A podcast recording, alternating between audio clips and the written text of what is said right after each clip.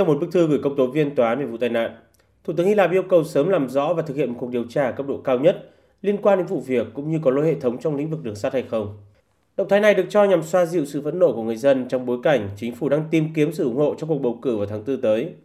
Vụ tai nạn xảy ra ở miền Trung Hy Lạp vào tuần trước khi một đoàn tàu chở hàng va chạm trực diện với một đoàn tàu chở khách. Nhiều người trong số họ là sinh viên, khiến cho 57 người thiệt mạng và gần 100 người khác bị thương. Vụ tai nạn cũng đã dẫn tới các cuộc biểu tình rầm rộ ở nhiều địa phương, thành phố. Thậm chí nhiều người biểu tình đã có các cuộc đụng độ với cảnh sát. Theo ước tính thì có khoảng 12.000 người đã biểu tình ở Athens vào ngày 5 tháng 3. Công đoàn đường sắt cho biết đã nhiều lần cảnh báo cơ quan điều hành về các vấn đề an toàn đường sắt, đồng thời lên án sự quản lý yếu kém của các cơ quan chính phủ đối với mạng lưới đường sắt, cũng như không chú trọng đến các biện pháp an toàn là một trong những nguyên nhân dẫn đến vụ tai nạn nghiêm trọng này. Các dịch vụ xe lửa Hy Lạp cũng đã bị cắt giảm trong ngày thứ 6 liên tiếp.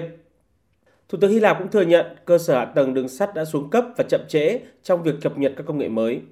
Người phát ngôn của chính phủ cho biết trong tuần này, chính phủ sẽ công bố các biện pháp để cải thiện sớm an toàn đường sắt của nước này.